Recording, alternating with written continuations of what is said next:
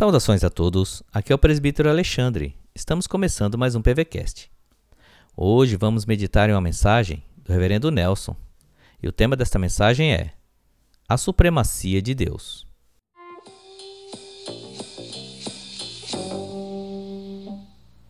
A palavra de Deus em Isaías 57, verso 15, diz assim: Porque assim diz o Alto, o Sublime, que habita a eternidade, o qual tem o nome de Santo.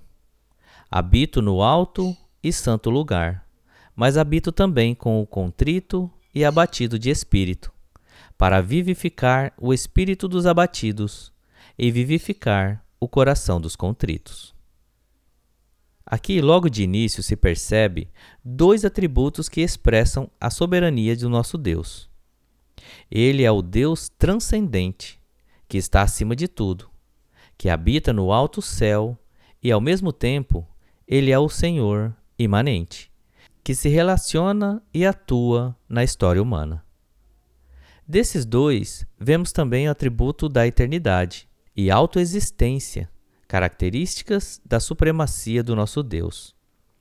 Esse nosso Deus é grande e majestoso. É o Criador de todo o universo, mas ainda assim tem um lugar em sua agenda para nós. Homens e mulheres, quando ocupam lugares que nos levam a pensar que são importantes, em determinadas situações se tornam seletivos e se colocam acima dos outros. Nosso Deus, o Senhor, a despeito de sua glória e majestade, se interessa por nós. Não se deixe levar pelos abatimentos da vida. Não se deixe levar pelas doenças, crises e medos que talvez você enfrente. Não permita com que suas dores e sofrimentos ofusquem o seu coração sobre em quem você tem que confiar e descansar.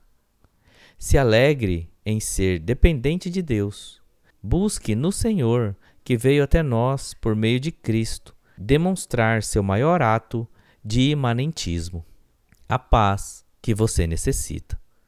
Nosso Deus é pessoal. Ele fala conosco.